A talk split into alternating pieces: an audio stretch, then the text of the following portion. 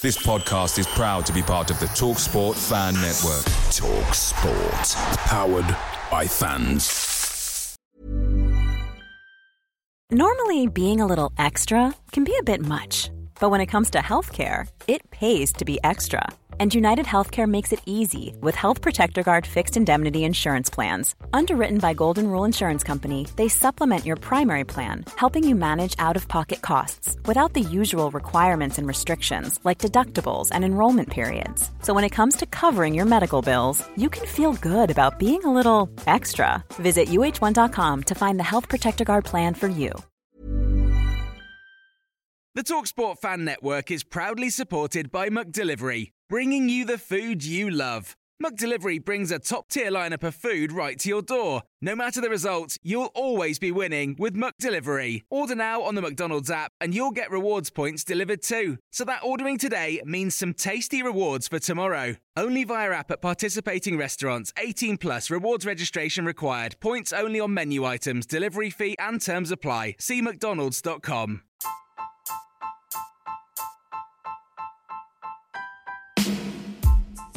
Hi guys, welcome to your weekly Stoke City podcast every step along the way. So lots to discuss again this week. We'll look at an excellent three points versus Swansea, look ahead to a crunch time this weekend versus Forest, and of course we'll look at all the news from around the club this week. And it's that time again. So uh, Dan, Andy, how have you both been? You been okay? Yeah, I've been alright. Obviously, we've had a good week of football, and I've finally got an interview for a job, so I'm happy about that. Oh, nice, mate. What what job's that? Uh, lifeguarding at Alton Towers at the moment. I'm hopefully got it. It's the interview on the same day Forest have, so I've got it for the earliest time, so I can still get down there. That's dedication for you. Dedication. Well, well, well done, mate. I'm, I'm sure you'll get it. So good luck with that. Um, Dan, how have Have you been, mate? them? Uh, uh, well, I'm just more interested at the minute. As Andy, as Andy told them that his Saturdays are completely taken. Yep, he's- I've told yeah. him I can only do it Monday to Friday, and then the odd day in the week where I might just say, you know what, I kind of can't do this one. because obviously every Saturday it's either Stoker at home or Vale Or are away. at home. oh, for God's sake, Dan! so yeah, your your Saturdays are busy with that, aren't they? And, Pretty yeah, busy. And don't don't forget as well, mate. I mean, you've got the pod on a Wednesday, so you, you have you told them you've got to finish by no later than seven. I think it closes before seven. To be fair. Good. I know- I know- I know what Think. sounds like. Yes, well, make sure it bloody does, mate. Get your priorities in order. Um, anyway, uh, good to, to have you both. Um, and just before we're going to get into things, I want to do a very quick shout out because I mean we we always talk about different comments we have from you know various different people that come through and bits like that. But we uh, we had a, a quick message on, on Twitter the other night um, from a chap called Matthew. Uh, so Matthew is uh, an American uh, fan of Stoke City. He's been kind of you know, he basically he's been Stoke fan for I think about three or four years. Uh, me and Andy met him last night in Delilah's bar because he mentioned he wanted to meet us. So it was, you know, re- really good to meet Matthew. We got a, a lot of insight. We got a little insight into American sports as well, didn't we, Andy? It was Uh, very confusing that players get promoted rather than the teams. Yeah, it was, mate. It was really good. But you know what? Really nice, down to earth guys. He obviously brought um his friend with him who had uh, you know his little lad there, and um it was just great to see their perspective. And you know what was interesting, Dan, is that the conversation we had was obviously one of the questions I asked him was, "How on earth did you start supporting Stoke? I mean, how the heck does that happen?" When you know you live in Colorado, it's not like we're on on TV every five minutes. And um, his basic reason behind that was that you know Shaqiri and Arnie. Um, I think did he say when we were playing Leicester? I think Andy. Yeah, when we were Um, playing Leicester in the season that they won the league. Yes, so he they basically watched us over there because uh, they obviously took notice of that of that game and and Shaqiri and, and Arnie and all of a sudden they started watching more of Stoke and goes there. So when we talk about oh, we hear the club talking about players getting us on the map, obviously the, the likes of Peter Crouch would have done that at the time. So it can't be underestimated in terms of a global audience who let's face it, I mean they were they were there in Stoke Tops last night, so that's obviously contributing to the financials from there. So it, it's a big business, and I think you don't quite appreciate just how wide this audience goes. And I know that we said to him, I think we've got 14 states in America listen to this show, and it's like it, it- it's hard to comprehend that. But I just thought I just wanted to say, you know, it was it was really good meeting you both, and um, yeah, hopefully you'll carry on enjoying the pod. But um, it was fascinating to to speak to you. Uh, you missed it actually, Dan. I, really wish you could have been there, mate. I think you would have enjoyed it. Um, and the, the the chips and the the pie wasn't quite it wasn't bad either, to be honest. So quite nice. Um, anyway. anyway, uh, let's go and kick off with the uh, Swansea kind of review. Now, I mean, we'll try and keep this to about 15, 20 minutes, but there's a lot, hell of a lot to kind of unpack. Um, I mean, I'll give you my thoughts first, and I'll let you and uh, and Andy battle it out, Dan. But um, I thought performance-wise, that was as close to a complete performance as I can kind of remember. I think obviously little little boy took with me, Josh. You know, he he loved it. He really did, and um, you know, he finally got to see a win. I mean, when I was in the last supporters council meeting, uh, John Coates said that if uh, basically if if, if he doesn't start to see winning games, that he's not allowed back. Obviously, he said it as, a joke, but um, he's finally seen us win a match, mate. So, yeah, I thought we were completely dom- uh, dominant. Um, we didn't have anything to worry about whatsoever. I was kind of concerned we were going to do the typical Stoke City thing at half time, you know, all the possession, all the chances, and then go and concede early on. Um, so yeah, it was it was good to kind of see that, and I think all in all, mean three 0 we could have scored more. Let's be honest, but I think one thing we'd all say is that we kind of took a foot off the gas. Obviously, the players and, and the coaching staff are thinking we've got Forest. Let's not kind of go, you know, too far into this. Um, and uh, yeah, just just take it easy, really. I mean, I must admit, I said to you, Andy, that if I'm a Swansea fan, and there's very few of them that actually turned up, but you know, if I'm a Swansea fan traveling all that way, I will be royally peed off having just seen my Yeah. team. They, they were shocking, weren't they, Andy? They they were shocking. I think I read of they only had one shot on target, and that was about the seventy seventh minute. And they they were like they were chanting about it, almost taking the mick out of their own team for only managing one shot on target. But considering we from the start came out with you know all guns blazing out the blocks, there were some players who, for example, Ben Wilmot contributing to the second goal throughout the whole game. I thought he did brilliantly at right back, and people have criticised him for his performances there, but he's showing that he's a better option than Tommy Smith at the moment, who is a out and out right back. Yeah, yeah, he was brilliant. I mean, there was that cross in the first half that any strike. You Fist said throw yourself. I mean, I was like, I said to you, didn't I? I said, was Yeah. that Wilmot? Yeah. It's like, sure, it wasn't Shakir who's just come on to make a, you know, a brief appearance. I mean, honestly, it was crazy. I mean, I agree with you, mate. When he when he first played at that right back position, he looked lost. Um, but clearly they've been working on it. And if I'm Tommy Smith, I'm thinking, Christ, I've got to buck my ideas up here, because if I, if I send centre back, me now at right back, and I'm the right back, clearly he, you know, O'Neill's thinking you ain't doing good enough here, mate. Um, so I mean, yeah, look, I'll happily say that you know I I wasn't was wrong because I didn't doubt his ability, but he looks a lot more settled, and you He know does. we we moved that forward. I mean, Baker. God, what a player! People were comparing him to Nzonzi, and you know what? He's got a Yeah. little bit of the Nzonzi about him, absolutely.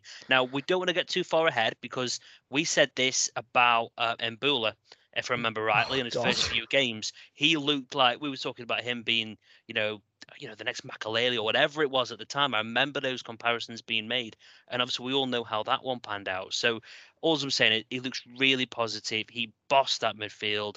Um, credit to Joe Allen. I think Joe Allen was was good as well. Uh, no, nobody had a bad game, but No. um, I feel like Joe Allen plays a lot better when he's got players around him that are confident. Like even he was throwing his body towards the ball. On he, he doesn't do that often, but he's got youngsters around him. He's got Lewis Baker of experience. He's got Jagielka in defence, who's you know nearly forty now. He's he's got the ability to be able to take a few more risks in his play. he has, mate. And I think Dan, what, what did you think of um, Bidace, mate? Because I mean, he he blew our minds. I'll be honest with you. Those step overs he did to then meg the defender. If that was going in, that is a you know goal of the season contender. But what what did you think of his overall contribution? he's just an exciting player, and he's just a player that gets you up off his seat, and that's ideally that's why that's why you watch football. Um, you want people who, like I say, get you excited. People you want, what you people you when you walk through the turnstile, you, you're looking uh, forward to watching them, and he's one of them players definitely. Um, he just like say his step overs. He can go on either side. He can cut inside. He can go round the outside he can make you think he's going on the outside and cut on the inside. so as, as a fullback, he must be an absolute nightmare. and he just drives at them as well. The one thing defenders don't like is attackers running at them, and he gets himself into the box as quickly as possible. And it's clever play really because he knows with his trickery and his footwork, once he's inside that penalty area, no defender is is going to be throwing the you know, throwing the foot at him, um, you know, with with any without you know, the, unless it's like a last ditch thing, because you know I reckon if he plays more games and he plays like that, there'll be a lot. I mean, I know the penalty didn't come from him directly, but I reckon we'll be winning quite a few of them between now and the end of the season because he'll bamboozle defenders so much they'll just they'll just end up tripping over him. Yeah, absolutely, man. I think obviously the two I can't remember who it was now, but the right back who got um he got booked first off, and it was pretty much yeah, it was on a tightrope, and it was very very interesting. I thought kind of occurred to me that how many times does an opposing coach take a player off because he's scared about what a Stoke player might do? Um, and obviously he knew he couldn't make a single tackle, and obviously being on that side, it was the worst possible scenario. So I, I don't think I think we've got a team full of players who, as you kind of allude to, scare the opposition a little bit. Um, and it, we've always, I mean, how long have we been saying on it on this podcast, and not on this podcast, but before the podcast, where as a team, we have a couple of decent players, you Nick Powell's, but pace is something we've always complained about at this club. Um, I would probably argue we've probably got more pace now than we have even in the promotion season. I don't remember this many players of this pace in a squad at, at the same time. I really don't. Um, so I just hope that they all carry on. And if you know what, if you know we don't make the playoffs this season, then hopefully we'll have a really fun second half of the season. Something to send the kind of fans away with, with excitement for next year. And I mean, Bidace, I mean, Villa have got a hell of a player on the hands. Um, if if he can if he can keep going, um, I mean, hopefully, you know, we could keep that type of player um, with, with us for next season if needs be. But um, just one final thing before I go on to a bit more of a negative around this game. Uh, Jacob, um, again, that guy proves people wrong week after week. He wasn't great last night, but he, he didn't. He did nothing wrong, but he wasn't great. But again, every season that we've seen him so far, he's always been referred to as the you know the Johnny Walters. You know, puts 110% in every single week. No one will ever doubt that. But one thing we've always criticised him over is his actual finishing ability. I'd probably say that he's now added finishing ability to his repertoire. So, I mean, I think he, he could be 15 goals this season if he carries on. He could potentially even grab more. Obviously, he's a quick striker. I mentioned last night that you can tell he's definitely improved in his strength. He had defenders pulling him, he wouldn't go down. He doesn't stop running for however minutes we played last night 94, 95 minutes in total. He didn't stop running one bit.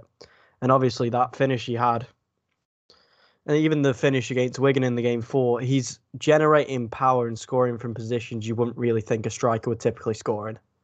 And yeah, he's definitely turned himself around from when he first came in. And if you're mentioning about pace, you've got Tyrese Campbell, he's got pace. Bidace has got pace. On the bench, you've got D'Margio Wright Phillips.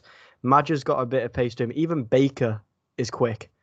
And I think we've seen how quick Wilmot actually is at that right back position because when he was at centre back, he was a little bit more relaxed, but he's getting very stuck in now. He is, mate. And obviously, one player you, you brought up there, Tyrese and Dan. I'll probably come to you, mate. Um, it's a shame. It was a nothing tackle. We were discussing this before we went on, but uh, it was a nothing tackle for his injury. And obviously, uh, for anyone who, of course, maybe couldn't attend the game or couldn't listen to it, obviously he's gone off in a leg brace as a precautionary measure. But um, it's going to be pretty gutting if he's out again already, isn't it, Dan? Yeah, because he was just starting to show form. I mean, I think he's more suited to the role he's been asked to play the last couple of games uh, in this formation. Is it four two three one? Uh, it's either that or four three three. You know that it's similar kind of you know on the right hand side of, of the attack. That seems to be where his best games came from previously, and where he looks more at home now. And like I say, his confidence, his fitness seem to be up uh, sharpness, and it's just you know if he if he's out injured again, it's going to be a real hammer blow for him. And you know you feel you feel for him if it is anything long term. You know with with his sort of his mental health side as well. You know it must be so hard to to go in. Luckily, you know I'm not you know we're not in that kind of. Um, you know, that kind of thing doesn't affect us in our day-to-day roles and stuff, you know. But to, to fight your way back and come back from a lot, you know, what must have been such a serious knee injury to be out for you know, 12 months. It wasn't just any old ACL. It looks, you know, it, it's a bad one to be out for that long. And then just as you get, you know, to, to f- come through all the time where you you must be struggling to get to get your match fitness, struggling to get your sharpness, struggling to get your rhythm. Just when that seems to be clicking, to have it all taken away again, and you go back to the start, you you, you feel for Tyrese more than anything. If, if if it is, I mean, fingers crossed. It's you know maybe maybe nothing, maybe three or four weeks or whatever. But let's just you know let's just pray it's nothing more than you know nothing more than that. Yeah, and I think from a, from a team perspective, mate, on the whole thing, at least this season, at least now, we have people to replace him. That's probably the only silver lining you can probably say about that. Whereas mm-hmm. last season, uh, obviously, it obviously completely derailed the season. So I'm confident we, we would have the quality to replace him. So no, hopefully not, but you know, let's let's let's be honest. It, if the, the guy couldn't really keep carry on walking, so um, it's not a great sign. So yeah, anyway, um, it's shame to end on a on, on a kind of negative scale from that, but um, either way, I think it was an absolutely fantastic game. Um, not many games I can kind of sit there and go, I wish that had never ended. Uh, I mean, I could add a positive rather than end on a negative. We scored Go a penalty. Oh, bloody hell! Yeah, yeah, I didn't mention that. Uh, yeah, yeah, but we scored, a, penalty. It doesn't happen, does it? No, it doesn't, man. Uh, As soon as Baker hit that, I knew the keeper had gone the right way, and I was like, "Oh, not Oh, again!" It's one of them split second slow motion things Yeah. where you think you're convinced he's missed it, But he I mean, placed it perfectly, straight in the didn't he? corner. Yeah, yeah, he couldn't have done that any better. So, um, yeah, it's nice to see that again. Um, hopefully, we're on a run of just scoring every single penalty now. But yeah, thank you for ending that one um, on a high. Oh, there's Um, one thing we forgot to mention. Josh Tymon's volley that almost went in as well. Oh, I was just about to God, say the same thing. what a Wow, what volley. a strike that was. A little bit lower and a bit more to the left. It's I reckon 'cause, yeah, to, for me, he had one of his quietest games of the season. Really, I think he was he wasn't really involved. It was it was more the front four, wasn't it, that were doing. Yeah. The midfield was sort of what what was what I loved about the midfield was the amount of times they won the ball back. Like so, every it seemed to be every pass into the Swansea midfielders, we just got a toe on the ball. We just nicked. We Yeah. just got in front of them and nicked the ball away.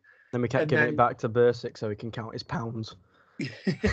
and then he's like, as soon and then we, we, you know, Allen or Baker would just get a toe to the ball, you know, nick it away from the Swansea field, and then it'd roll to Bidace or um, or Powell, and then you'd have you know quick one touch football between two or three of them, you know, the forwards, and and then we'd look to you know go from there, and that you know that was the, one of the pleasing elements for me was the ball, you know, the, the defense would you know, obviously they saw the ball at times as defenders. You are going to, aren't you? Because it's the safe, you know, the safe option of going back to them. But compared to ninety-five percent of matches, they, they, they were barely, barely involved. And um, I think it just shows, just you know, where we you know, just how dominant we were. Really, I mean, the press.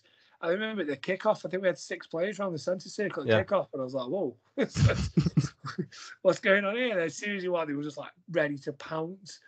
And you know, I mean, we I think we mentioned it. We didn't mention, obviously, we didn't mention it last week, but Swansea, um, when it comes to possession and passes made, and say you know, 10, 10 or more pass sequences, they are light years away. They might be near the bottom of the league, but they are still massive clear of anybody else, including Fulham, in this division this season. And we made them look like they, they, they couldn't pass. Yeah, we played about 200 more passes than them or something like that and had about 10% more possession. We had 60% possession in total. Yeah, they they that that is you know they never do that. Swansea never come away from games with with forty percent possession, and then teams outpassing them by that much.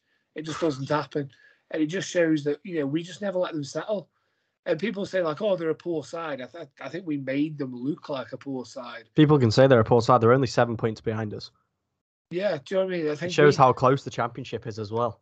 yeah, if they'd have won last night, that's a point. And I think that just shows, you know, we've beaten them home and away, and we obviously have, have proven that we didn't even need Sam Clucas last night, did we? He didn't really didn't really do too much when he came on though, did he? Either. No, He yeah, looked I a think he was rusty, good. but he's going to. Yeah, He was gutted that the game was already won, and he couldn't. Yeah. He Well, couldn't, we uh, said when the penalty was given, we should have just bought Sam Clucas on and let him have it. Yeah. that would have been great. would, would the Oh, pressure have got too much for him though? Yeah, That could have been could have gone wrong. That could have. he thrives on the pressure against teams he's played against, though, doesn't he? Like, look at the game he played against Hull, set getting two assists. He's just like a like a, a goal kicker in the NFL. Yeah. He's like a field goal there. He puts on for the penalty and off he goes. Anyway, um, let's get on to the man of the match polls. Um, so Dan, I'll be honest with you, mate. You had some balls with one of these selections. So anyway, I cu- cu- after the game, uh, my phone starts popping up with notifications. Um, and I'm like, okay, let's have a look who is selected here. Uh, okay, so the Twitter options were Bidace, Brown, no problems there. And then you included Nick Powell as the third option for um, Yeah. man of the match. And I must admit, mate, I thought you may have been a bit drunk at the time. Um, it's but, uh, because he was always involved. That's all. That, that's Yeah. all I thought. But I will admit, in hindsight, it was an error. That's fine, mate. We'll let you off. Um, and uh, yeah, anyway, so in terms of the three options, then, so Bidace, Brown, and Powell. In third place was Powell with zero percent. Is that the first zero percent of the season? That's the first one of the season. Uh, second was Baker with 45%, and first was Bidace with 51%.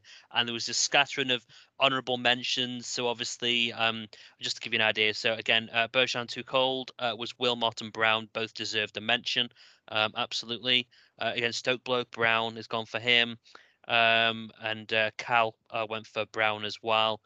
And uh, yeah, I just kind of said, I- actually, I commented myself, I didn't realise. Uh, so I thought, yeah, Bidace and Baker were immense, a completely dominating win. Swansea was simply dreadful from start to finish. Oh yeah, and one thing we didn't mention: what a great referee, Oh, brilliant. brilliant referee. Best and I know referee we're going to be had a all bit biased. Maybe of all time in Stokes history. Gave He- he everything perfect. But he did also give Swansea, you know, three yellow cards in the space of five minutes.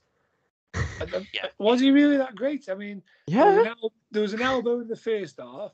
Lu- someone's gone straight through Lewis Baker just before we had the penalty. That the, to be honest, the, the the red, the actual red card was probably the least red card out of the three incidents. Oh, I don't know, mate. Oh, if he I, had to I, his I arm, think it's the he, net. he did whale his arm, but then he moved it back to block it. yeah, I know. On, to be honest, if it hits your if it hits your hand or your arm on the line, you go you're off, are you? Yeah. Um, Whether it's it's an intentional or extent, not. But the, I- I- I- the, the point I was making was they, they could have had easily could have had two reds before Mm. that happened. Lewis Baker. I mean, I, I, I'm for anyone who's tried it, sent a tweet out on our account about you know, about the tackle on Lewis Baker, saying you know it's another naughty one, and following on from the ones at you know Huddersfield the other week.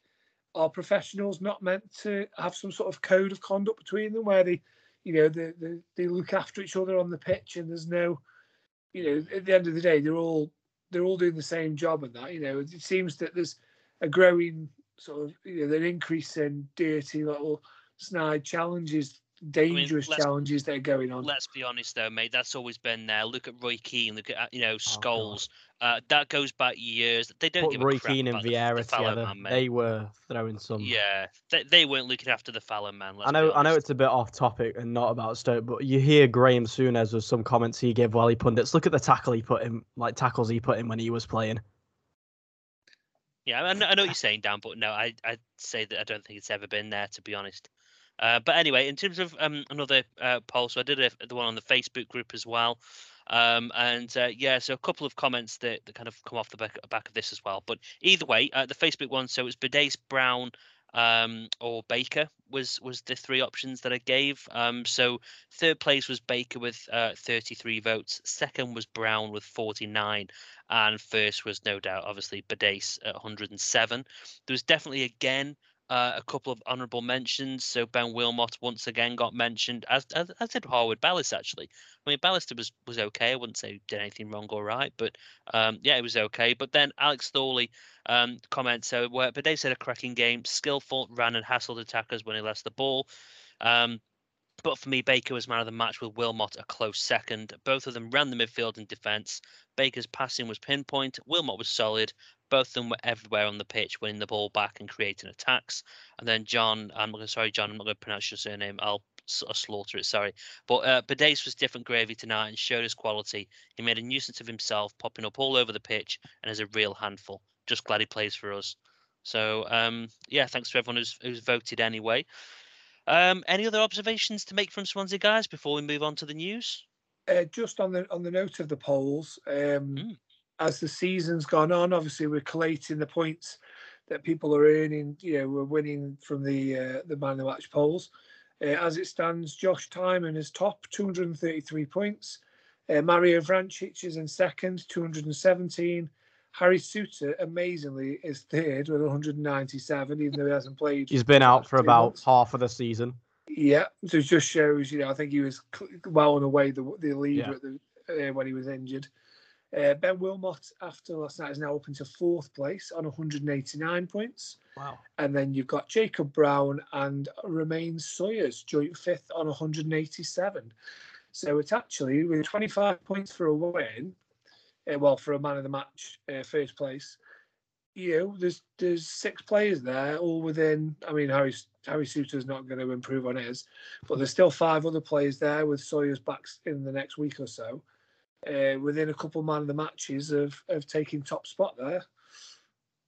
Mm, be interesting to see how that pans out, mate. But I definitely think we're going to see, you know, Bidace, Baker. I think Powell will definitely start going up there again.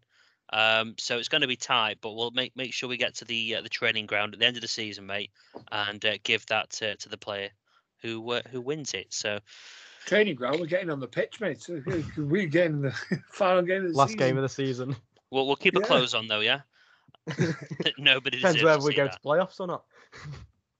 Right. Yeah. Well, I think I think we will, mate. I think we will. Um. Anyway, let's uh, leave it there for Swansea. Uh, let's move on to this week's Stoke City news.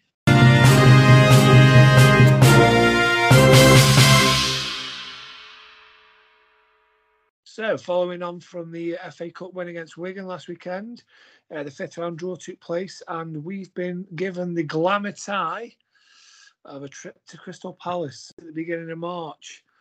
Good, good stuff, lads. We enjoy that one. Well, it could be a bit of a redemption day, couldn't it?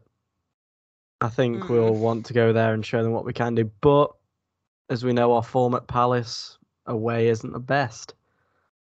It's pretty Huh. dreadful, mate. I think it was either you or or Dan sent a graphic through, and I saw it was like play 10, 1 none, something stupid like that. It was pretty one draw. horrendous. I think the last time we, draw. I remember one game when we were in the Premier League, it was about a 4 0 loss to them or something like that. I mean, the only, Yeah. the only saving grace we could have, really, let's be honest, is Jack Butland Butland played. be in goal. I mean, that's the Uh, no, no. I'm not having. I'm not having this Butland hate. no, I'm not having it. I'm not happy. He just needs to do what he did against Millwall with a phobia, doesn't he? Yeah, I think the guy. Yeah, he, he um he was always a committed professional when he was here. His time didn't, you know, he, made a lot of mistakes towards the end, but they, they weren't. You know, there was never a question of his attitude for me. I think he No. always he always tried his best. I think he gets. Brilliant professional. If if you want to uh, direct hate at people from that that era of this club, there's a many more people who should get it before Jack Butland, in my Yeah. opinion. Oh, but don't get me wrong. I am not doubting what he contributed. he contributed plenty of own goals and plenty of fluffs towards the end of his career. He contributed more than enough. Um, but no, no. In all, seriousness, yeah, he, he he was a good he was a good player. It was time for him to go. Unfortunately, psychologically, he'd just gone for whatever reason after that injury. I think. Well, I was speaking to again to, to one of the guys who was at, obviously from America last night, and he said, you know, he used to be a uh, you know, obviously a goalkeeper, um, and said that you know when he had his his injury, uh, again psychologically, it's something in the back of your mind. You never feel confident again, and obviously Jack's doing that on a on a high scale level, so you know he can't hide. Uh, So yeah, Luke, you know. Again, I, I say tongue in cheek the whole hope Jack Butland plays. You know, I hope he has a good game. As long as we win, I don't really care. But um, yeah, I think the main thing for me, mate, I think it's not a glamour tie. I know you said you could glamour tie. I know you probably again tongue in cheek, but um, it was. I, I would I would have, I would have taken it at home. I think away we've lost. Andy, save your money, mate. Don't bother going. Um, Home and away, no matter what, mate. Yeah, um, I think if you can be a part-time sporter, mate, or go and see the Vale that day if they're playing, Oh then, God. then, then go for it. But um, I'll actually give you an answer on how, when you said how can I afford it. It's because of my age. I can actually get tickets other for about 11s, no, not under 11s. But for example, with my Nottingham ticket, it's about thir- about 13 quid cheaper for my age than an adult. bloody hell, did you Yeah. the kids in young these days? Oh, That's not bad. It's all right. Um, yeah. Anyway, yeah. So, i- i- answer to your question, mate. I, it's a bit of a eh kind of tie for me. Um, would I have rather a Boreham Wood? Actually, no, I don't think I would. I know you could say it's an easier team to get through, but I suppose a team at that level got nothing to lose. They proved they can knock out a good team. Um, so yeah, I'd say I'd say not overly impressed, but whatever. I think if if we go out the cup but manage to go for a playoff place, that, I think everybody would accept that, wouldn't they? Um, but yes, I think yeah, we we could have. We were here last week, weren't we? Saying if we can get past Wigan, we could have a, a big tie maybe away at uh, you know, Manchester United, but you know they didn't do their part. About knocked out by Manchester United. Never Ronaldo apparently scores all of his penalties. Not anymore. He doesn't. Um, but yes, obviously we were thinking, you know, we could end up with a tie that you know Manchester United or uh, Liverpool, something like that. You know, um, get a big uh, Tottenham, you know, get a million pound plus gate receipts, quarter of a million pound TV revenue, and we've ended up with Crystal Palace away, which didn't quite fall into the same brackets. However, we've got decent. You know, we we've beaten well the last couple of seasons in cup games. We've beaten Wolves away, Villa away, Watford away. So you know, Crystal Palace fall into that kind of bracket. You know, there's- we, we've got a history, recent history of winning these kind of games. Okay, well let's let's see what happens, mate. Hopefully, you know, again, we've got nothing to lose, I suppose. So, uh, fingers crossed. Yeah. Um, so yes, moving on, we've uh, obviously got quite a lot of players out on loan this week, and uh, we've added some more. I mean, Lewis Macari, grandson of uh, obviously former Stoke manager Lou Macari, uh, he's gone on loan to Dundalk for six months. So he's gone straight into their side. Apparently, their first game is Friday night, and they are chasing some silverware this year, I believe. So that'll do some good. Got some pressure um, situations there. He's going to be going and playing in. Um, so it'll be interesting to see how he gets on there. Eddie Jones has gone on loan to Altrincham. We've obviously got, uh, and Pat Jarrett has gone on loan to Telford. Both clubs have got quite good links with Stoke, and you know, recent players. I know Ryan Shotton went to Altrincham. Adam Porter went there. Um, I believe Tom Sparrow's been to Telford already this, as well. So yeah, there's uh, quite a few. You know, there seems to be uh, clubs that we link up with quite well uh, with our youngsters. Uh, some not so great news though is obviously uh, Peter Etebo has been injured for a long time at Watford. Alfie Doughty has now joined him on the uh, Stoke City injury jinx. So yeah, he injured ankle ligaments and he's out for roughly six weeks. Now it was initially reported in the Cardiff press that he was out for the season, and then it was quickly rehashed as uh, it was a typo, and it's six weeks, not six months, that, he's, that he's out for. Um, which is a good thing because he started actually really quite well. The Cardiff fans have taken to him and said he's, you know, he's exciting and he's he's playing really well in the couple of games that he did get in. So um, hopefully, because I know there's no real um, obligation or uh, ability to to purchase him uh, to, for Cardiff after this loan spell. So hopefully, you know, he can get a few games under his belt, and obviously Stoke wants him back in the summer. So he'll be good competition for uh, Josh Tymon, whether that be a left back or maybe, like I say, uh, further up the pitch as well. If we continue with a, a 4 2 3 1. So, yeah, it's unfortunate for Alfie. Let's hope he can get fit sooner rather than later. Uh, and another player who's had some unfortunate news uh, this week is Connor Taylor. It's came out uh, on this morning, on the day that we're recording, um, from his manager. He's on loan at Bristol Rovers. I know we had some uh, some audio from Bristol Rovers fan last week, didn't we? Uh, Gascast uh, podcast, who uh, said, you know, his first name on the team sheet and you Yeah. know, how, how great he is doing that. Well, it turns out that um, he missed the game in December and he was just put down to sort of injury at the time. But it turns out he's sort of like um, an irregular heart rhythm that was picked up. He was sort of Mm. his heart was racing sort of in the in the water before the game there, and then he was named in the starting eleven for their game in midweek uh, this week. Uh, but he was actually pulled out in the warm up because the, the situation came back again. Uh, Oh, bloody hell. Yeah, so they've, they've said that he's going to need uh, surgery on his heart. Uh, but from what from what the the quotes from Barnes saying that it's you know he's like he can either get it in the summer or they might bring it forward. You know now that it's happened a second time, they may bring the surgery forward. Uh, but it probably would end his season. But it's not like um, a career ender at this stage. It's quite a routine. Just needs a little little surgical. It's a good job they picked it up, mate, because obviously there's been a, a bit of an increase on players collapsing, and obviously you know I know it happens in the stands an awful lot now, but you know the last thing you want is a young lad like that running around the pitch, and all of a sudden he just hits the deck.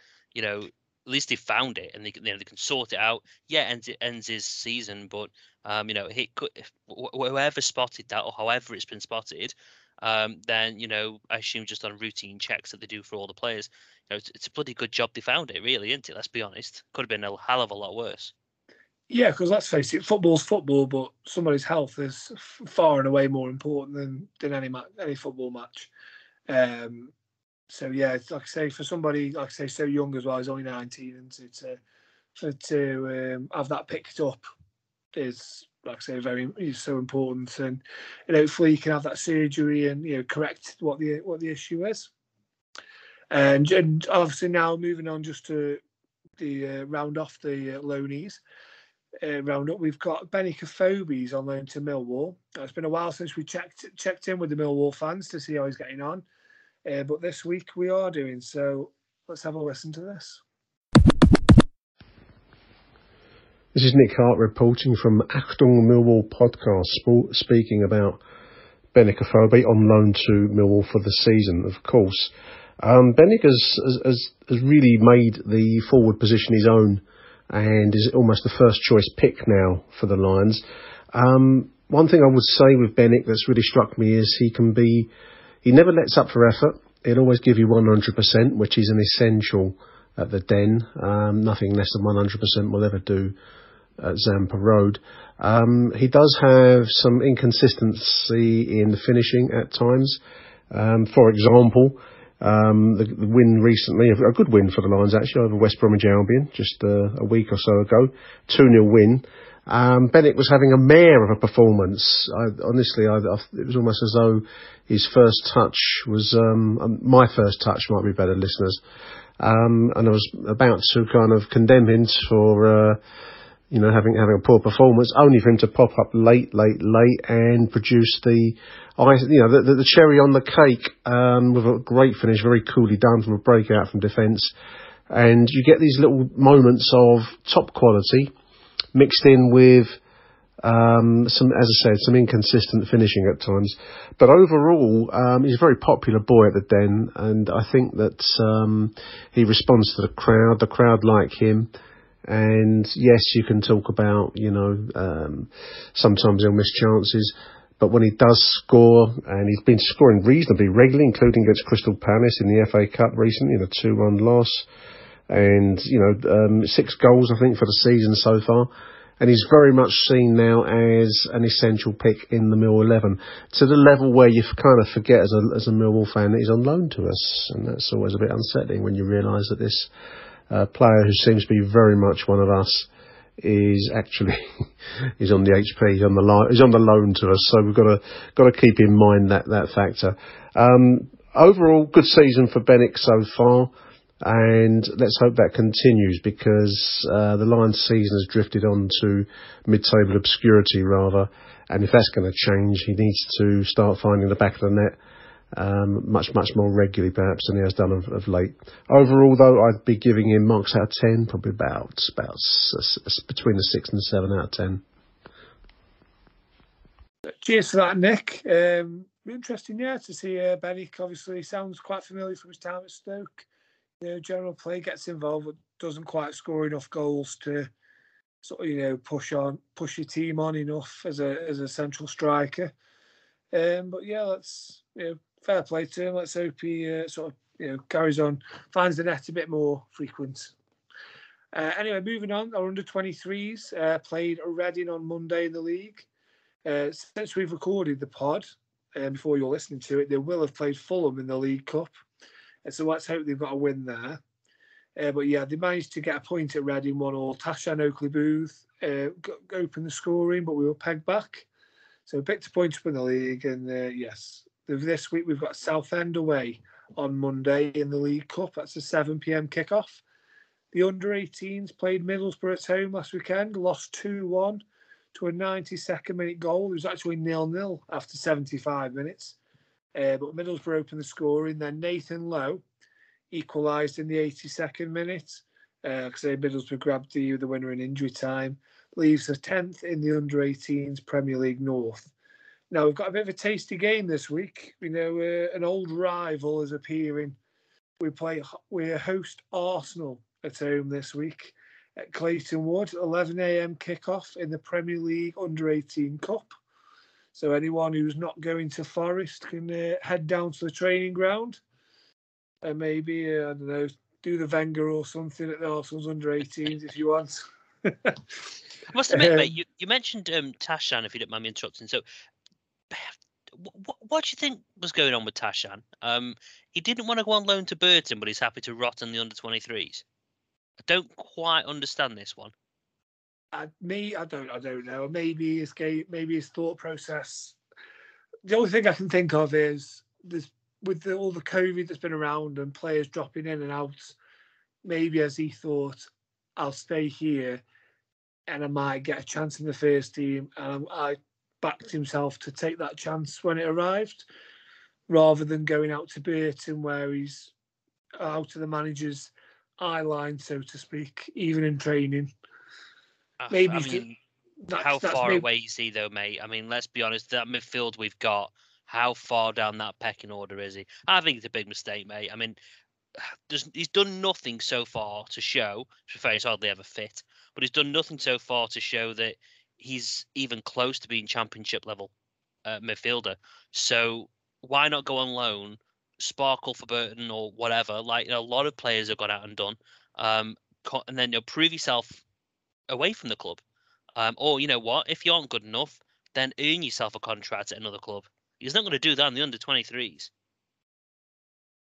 No, because like I said, there has been interest in him, and the Burton wanted to take him. And if personally, if it was me on the face of it, I probably would have gone. Sounds like you would have gone, but yeah, obviously he, did, he just didn't fancy that move for whatever reason. Yeah, uh, just last bit of news as well. Um, the ladies, their game was postponed last week, and they are away to Brighouse Town this Sunday. Uh, but yeah, that rounds up all the news. Lovely. Yep. Cheers, Dan. Thank you. Um. So uh, yeah, let's look ahead to Forest this weekend.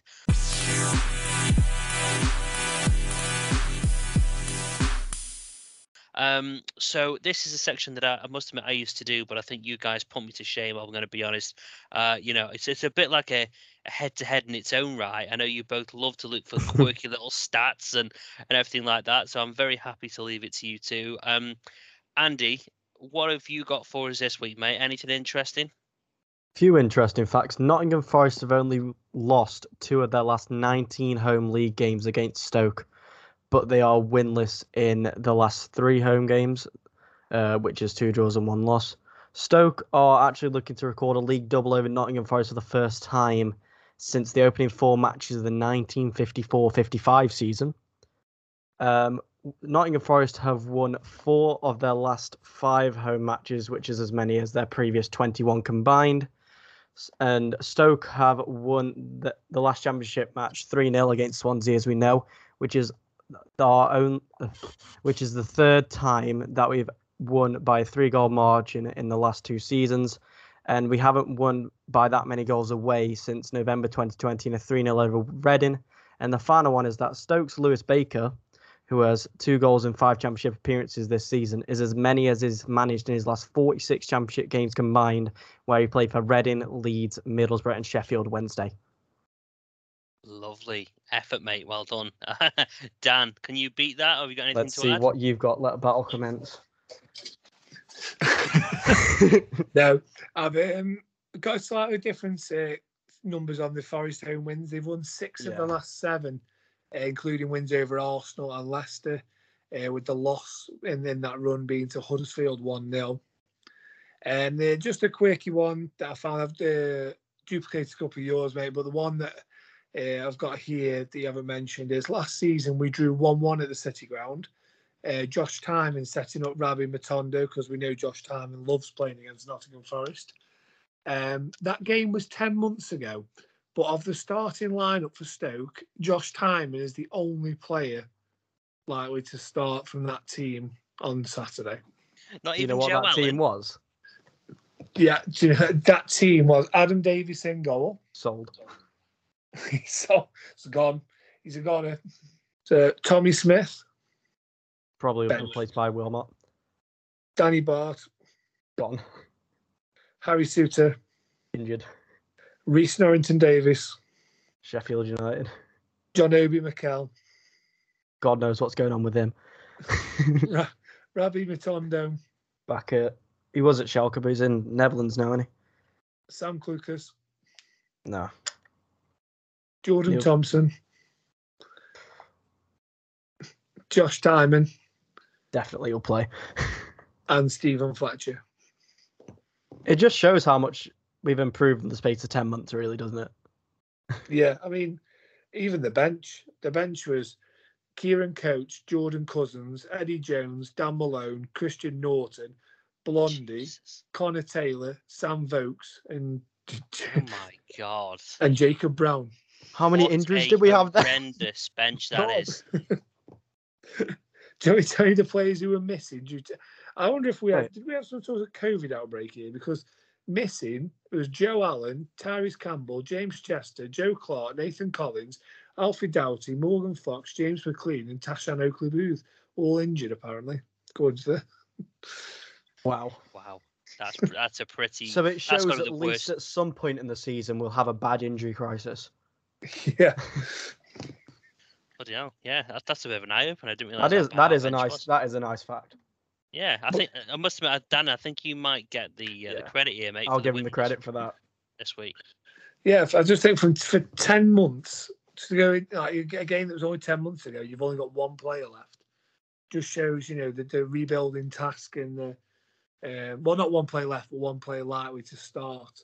Yeah. Um, just shows, yeah, the, the what Michael O'Neill's doing, really, the job he's doing.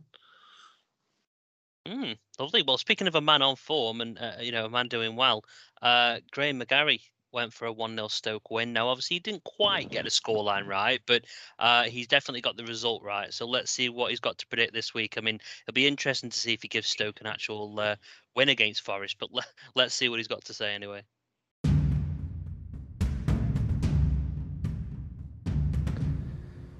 Hi there, you Potters podcast people. Hello there, it's Graham McGarry back again after the international break. I Hope you enjoyed your little breather from your football. This is Graham McGarry with that Potters prediction. Let's hope we get it right this weekend. Stoke City 2, Hull City nil. Stoke 1, West Brom nil. Stoke are ready to win at home 2 0 for the Potters.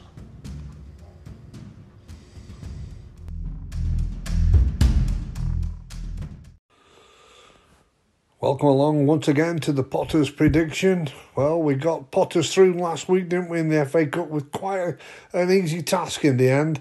Now they're going to turn their attentions after a terrific three points in midweek when they just brushed aside Swansea with ease. They're going to turn their attention now to playing the informed team at the moment in the Championship. Never mind the top two, Nottingham Forest are the team to beat. And Stoke City were hoping that their good improved form can get them a result and keep their hopes of a playoff place very much alive. It's going to be lively at the City ground, there's no doubt about that. But Stoke City have got a good squad, they're up for it, and things are just dropping in nicely. It could be time for a surprise, you know, this weekend. It could be Nottingham Forest 1, Stoke City 2.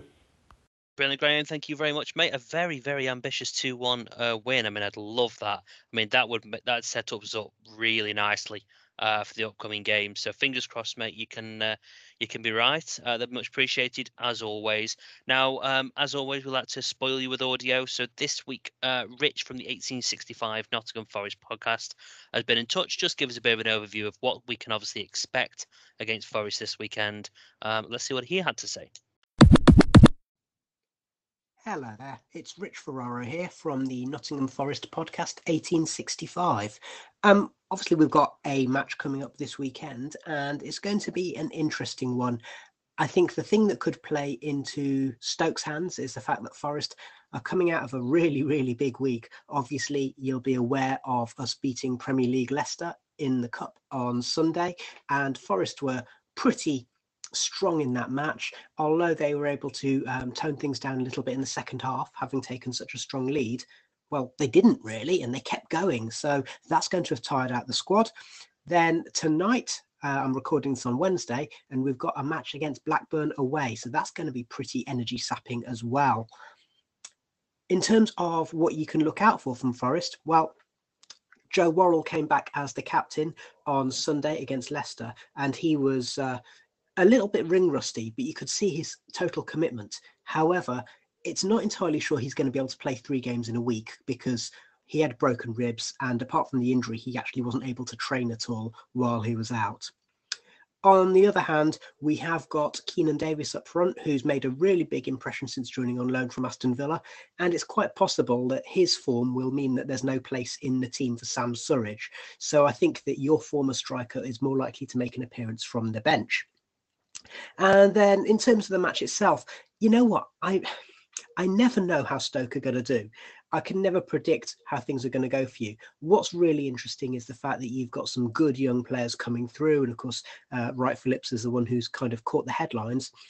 But uh, I get the impression that uh, O'Neill's doing a really long rebuilding job there. So it'll be it's difficult to kind of predict what's going to happen. I've sat there when Forest have been doing the same. Um, so let's just see. Um, I think that uh, the players that you really need to look out for, the man who's really in form, Brennan Johnson captures all the headlines. Djed Spence's alongside him.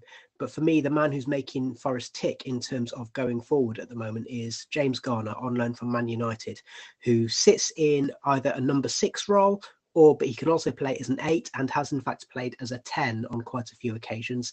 But his delivery, especially from set pieces, is just outstanding. So He's going to be the one you need to keep quiet.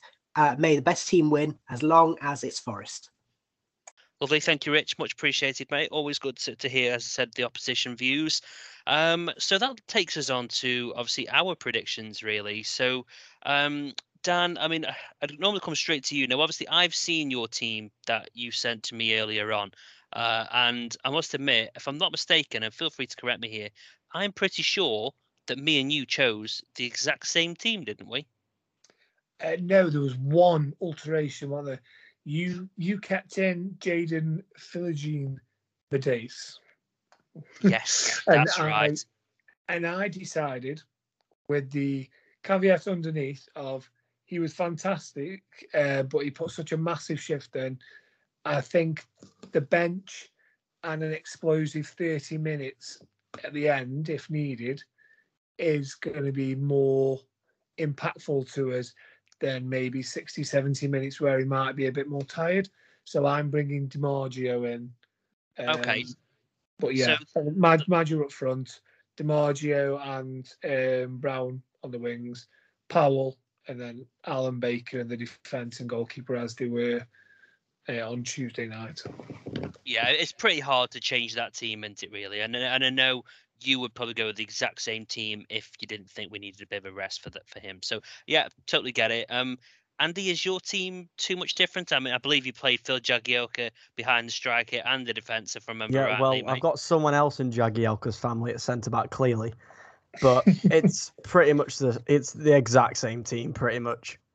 Well, it is the exact same team. Bidace on the left, Brown on the right, Maggio up front is with Campbell being out, if Campbell was fit, you put Campbell on the right and Brown up front. But it, after playing so well against Swansea, I don't think you can really change it, can you?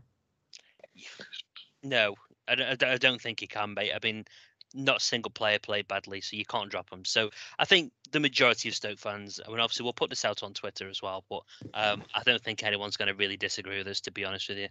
Um, I mean, there'll, there'll, always be one, but I, I, I can't see many. Um, so score predictions then, guys. Dan, what you going for, mate? I think it's a bit of a tough one to call this.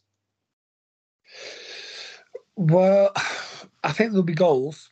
I think there's two sides who look to attack, um, but in di- slightly different ways, maybe. Um, I mean, looking at the stats here, you've got that you know Stoke. We, we've got we seem to be more right. If you look at XG now, I know that's not that a lot of people don't like that, but we've sort of like we're outscoring ourselves in open play. We've scored 27 goals in open play, but XG says we should have only scored 22. So we're quite clinical there. Set pieces though, we've on we should have scored 12, but we've only scored seven. So Mario Vrancic has been robbed of about five assists by the sounds of it. So I'm bet he'll be happy with that from all them corners he was putting. It's in. also penalties that we've missed.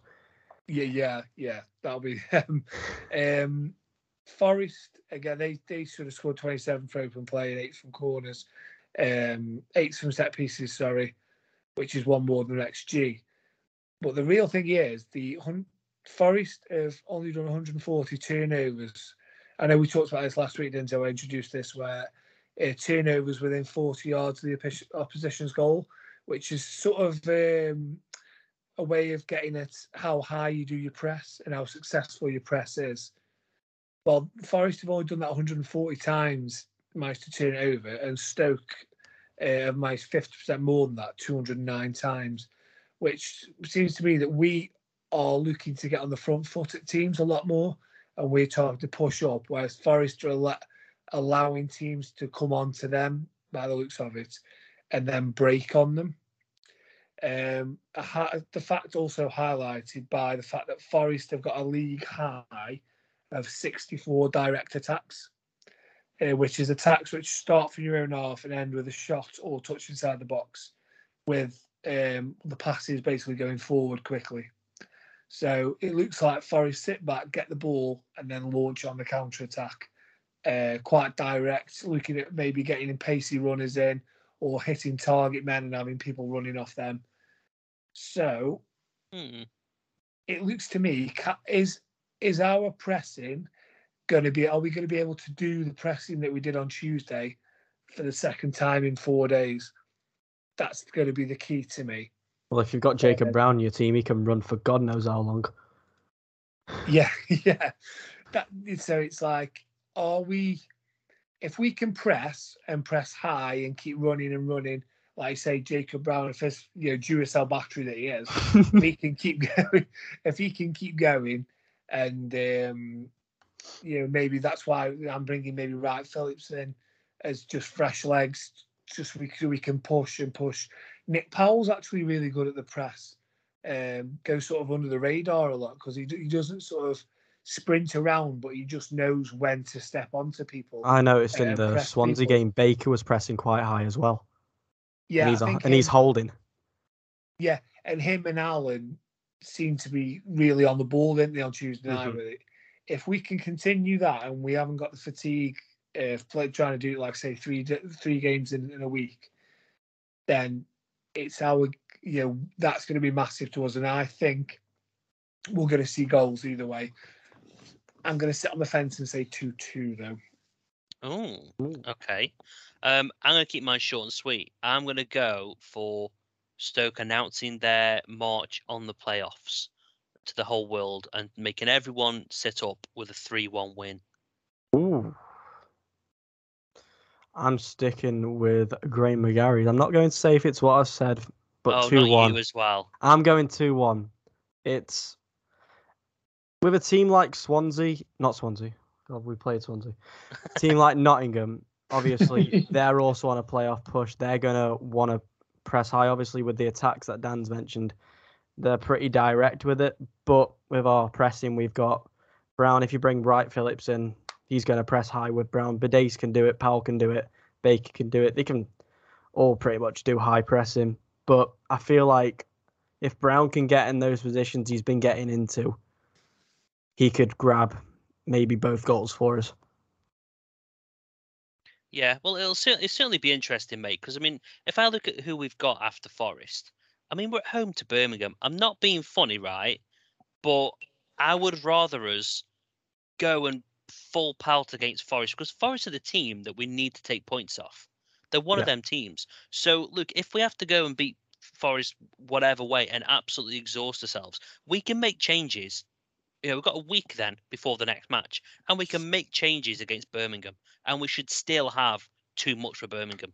So I think if if, if there's any game to put your best team out and just give it hundred percent, it's going to be Forest.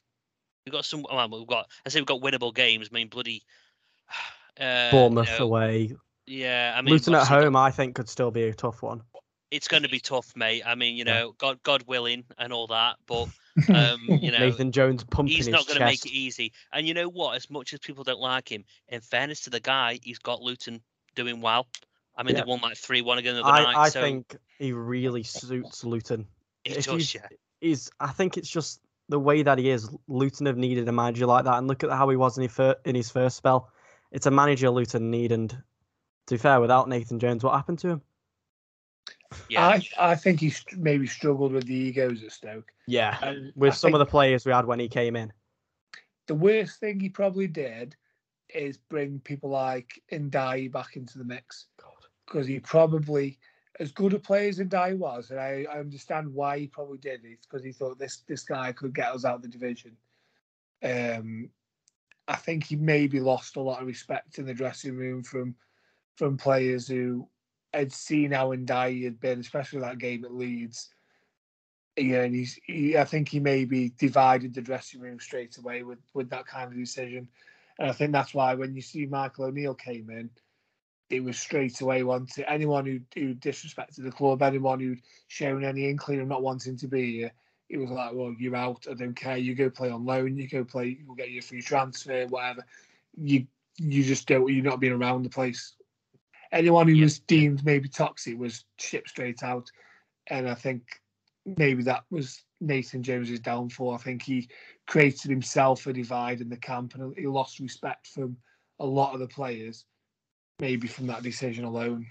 Yeah, it, it is, mate. I must admit, I'm going to get some audio put together for for for the Luton podcast. Um, I think it's going to be quite funny. I'm going to see how many times I can get God willing from all these different uh interviews. I'm going to I'm going to put them into into one uh audio clip for us. But um, yeah, I mean, just want to have a very quick look before we kind of tie things up again, just at the fixtures because I've mentioned them now, and I just want to I just want to highlight just the opportunity we've got here. So let's just say, however we do it, we get through Forest with with something from the game. We've then got Birmingham City at home. We've got Luton at home. And then we've got Bournemouth away. Okay, not easy games, but certainly not impossible.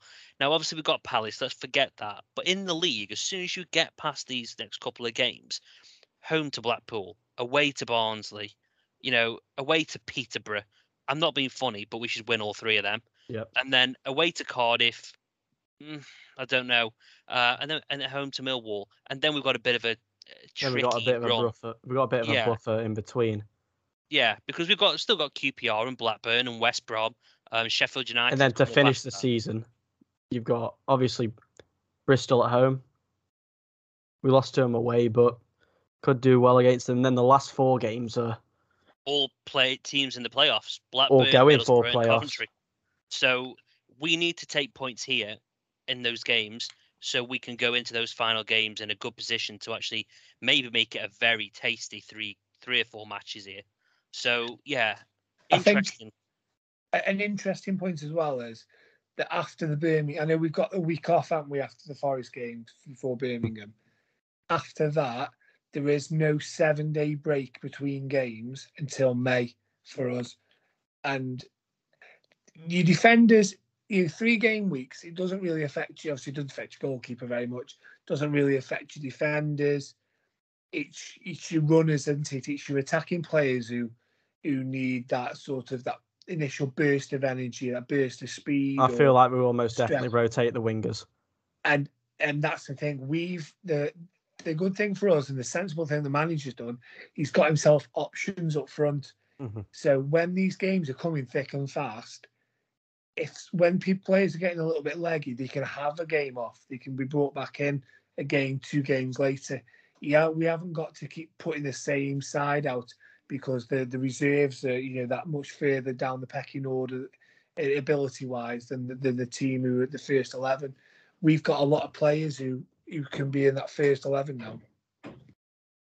It's going to be an. in- I say. I think everyone said it. It's going to be an interesting end to this season, mate. So, um, yeah, interesting. But uh, let's see how close. I mean, again, that we get. You know, we mentioned about the seventy points thing the other week, and and all that. I'd be very, very intrigued to see how things go.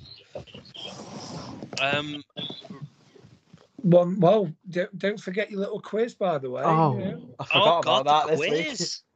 Quiz. Yeah, Don't mate, I completely What's forgot. the topic this week, Dan? So uh, we've taken a twist this week. I'm giving you the Uh-huh. answers, and you've got to put them in the order. Oh, Oh my God. So these are eight Republic of I- Ireland footballers who've played for Stoke in this century. I can name I'm going to three. give you the eight. I'm going to give you the eight names. You've got to put them, rank them one to eight, in the in how many appearances they made for Stoke Okay. Oh, we're going to be so bad at this. But go on. in alphabetical order. Clive Clarke, Rory Delap. So do you want to write these down so you can? Uh, yeah, I'm just writing them down now. Yeah.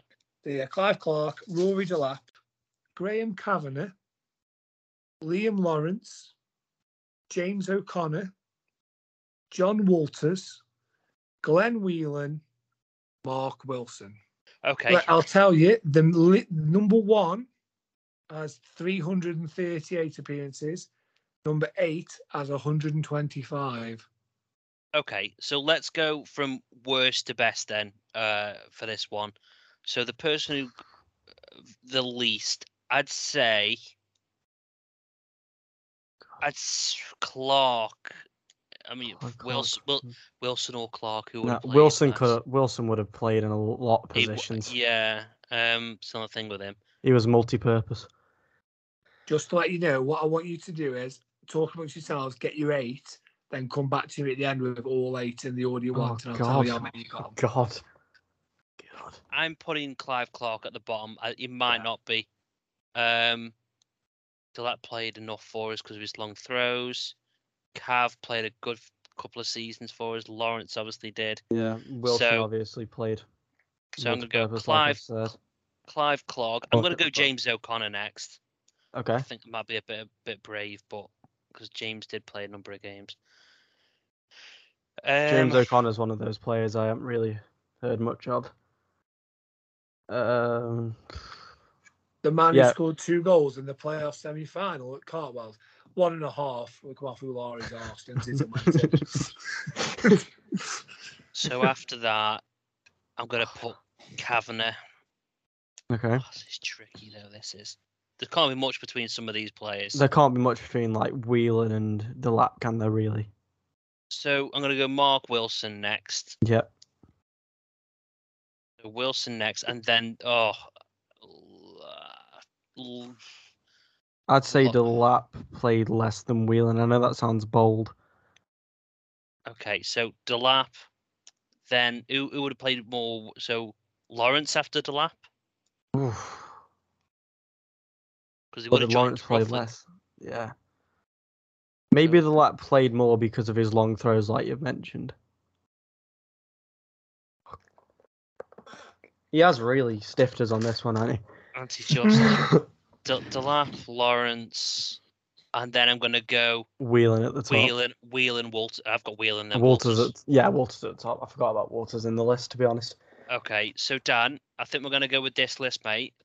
Um, What? we're not confident at all here, It's one of them So- where it's like, so we're going worst to best. Okay.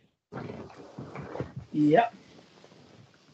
Okay, so in last place, Clive Clarke. Um, second to last, James O'Connor. Um, third to last, Graham Kavanagh. Fourth is Mark Wilson. Next is Rory Delap. Next is Liam Lawrence. Second most appearances, Glenn Whelan. And the number one for appearances, Jon Walters. Right. Would you like me to read them from the bottom up? Yep. Go on. In eighth place with 125 games, Liam Lawrence. Really? That's a surprise. wow. Okay, Okay. that's really stiff the list. Andy just a bit. In seventh place with 178 games, Mark Wilson. Wow. In sixth place with 208 appearances, Rory Delap. Oh man, we Oh In- God. nowhere in, near. fifth, uh, in fifth place with 211 appearances, James O'Connor. weren't too far off with that one then. Not awful. In fourth place with 245 appearances, Graham Kavanagh. Oh, okay. In third place with 264 games, the man you put at the bottom of the list, Clive Clarke. Wow. God. And then We got the top two right though. Uh, just to put this out, we got the top two right, but in what order? Well, 338 appearances, top man. 271 appearances was second. You said Walters top, Whelan second. Yeah. It was actually Walters in second Oh, and God's Glenn sake. Whelan was top. So you got zero out of eight. Does this quiz have to go into the podcast? oh, that's crazy. I can't believe how bad, it, how bad it was. It was one of them though. It's like, it's one of those obscure questions. I thought it was a great guesswork. question. Yeah, I it's thought it was obs- a it's great guesswork question. though.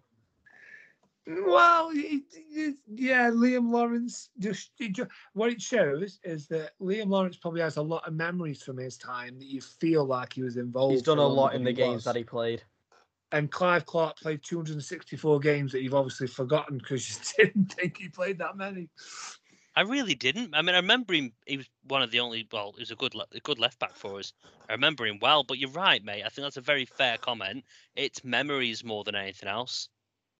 And obviously, if we, if you look at our, that's funny. If you look at our list, the top four that we had was Delap, Lawrence, Whelan, and Walters. So they're very, very fresh in the mind. So our Mm. perception of those players clearly not, you know, reality. So, but yeah, thanks for that. That was, that was an interesting one, mate. That even was though an we interesting really one, Dan. did badly. But yeah, it's good. Does this mean we have detention now for failing? Yes, We're going to go and see, uh, you know, Andy's favourite team, Port Vale. So, He had to sneak one in. mate. I, I tell you what, we're gonna we're gonna make a pact here. We're not going to mention Port Vale for you anymore. I mean, just until so- the next ju- podcast. until the next, yeah, of course, yeah. on one Yeah. condition Go on. you don't go again. Okay. Cross my heart and hope to die. Bloody crew next. Unless it's a soak away game. Yes. Well, um, anyway, I think that's a very good way of ending the podcast, us being humiliated. So thank you very much, Dan. uh, thank you very much, Andy. Always good to speak to you. Well, most of the time. Appreciate um, and uh, yeah, we'll uh, catch everybody. Oh, actually, no. One thing we should probably say, Dan. Sorry, actually, before we do that, um, you've been uh, got a couple of specials, haven't we? Uh, that we've been doing in, in the background, and you've been doing. Um, I'm not sure if you decided on the order yet, mate. But do you want to just let everyone know kind of what's coming up in the kind of coming weeks, mate? Yeah, I mean, we mentioned a while back that we were going to see, um, you know, Carl Dickinson, didn't we? And me and uh, Andy went up to a Hanley Town game. Uh, we were invited up there by Ron McElreevy, the chairman. Um, we had a really good day out, Rio, didn't we, Andy? It was um, Yeah, it was pretty enjoyable. good. And then when we left, he scored like four goals in a space of like five minutes. yeah, we left just just before the goal onslaught. Um, but yeah, we had to really enjoy. It was a really good day out, um, and there's a lot going on there. A lot of vital stuff around men's mental health as well. So we sort of dip into that in in the pod that comes up, and you know we talk about that. We've also got you know some some um, a brief sort of a bit of time with Carl as well. Uh, talk about his time at Stoke and his general career and everything as well. His hopes for the future. Um, so that was that was great, and uh, we've also been speaking with Simon Lowe, um, author, um, who's got a new Stoke book out. It was book that came out uh, the start of this season, and he also talks about uh, the book that's coming. He's got that's coming out at the start of next season, which is should be a really interesting read. Um, so I don't know how many people actually know what what book he's actually doing, but he does talk about that. Um, yeah, it's really you know one I'll be looking forward to list, you know, get, get my hands on and, and reading. And also he talks about, you know, we, we obviously as we do, we delve into the modern day and we sort of make sure, you know, who we'd love to to uh, sit and write a book with as well and stuff like that. So yeah, it's uh, yeah, the, the two two pods that I think people will enjoy. So yeah, honestly, yeah, thanks, uh, obviously, guys, for both for joining. Thanks to everybody for listening. Um, as always, we'll be back uh, with your pods next Friday. So take care and see you soon. Away days are great, but there's nothing quite like playing at home. The same goes for McDonald's. Maximize your home ground advantage with McDelivery. Order now on the McDonald's app. At participating restaurants, 18 plus serving times, delivery fee, and terms apply. See McDonald's.com. Mom deserves the best, and there's no better place to shop for Mother's Day than Whole Foods Market. They're your destination for unbeatable savings, from premium gifts to show-stopping flowers and irresistible desserts. Start by saving 33% with Prime on all body care and candles. Then get a 15-stem bunch of tulips for just $9.99 each with Prime. Round out Mom's menu with festive rosé, irresistible berry chantilly cake, and more special treats. Come celebrate Mother's Day at Whole Foods Market. This podcast is proud to be part of the TalkSport Fan Network. Talk Sport. Powered by fans.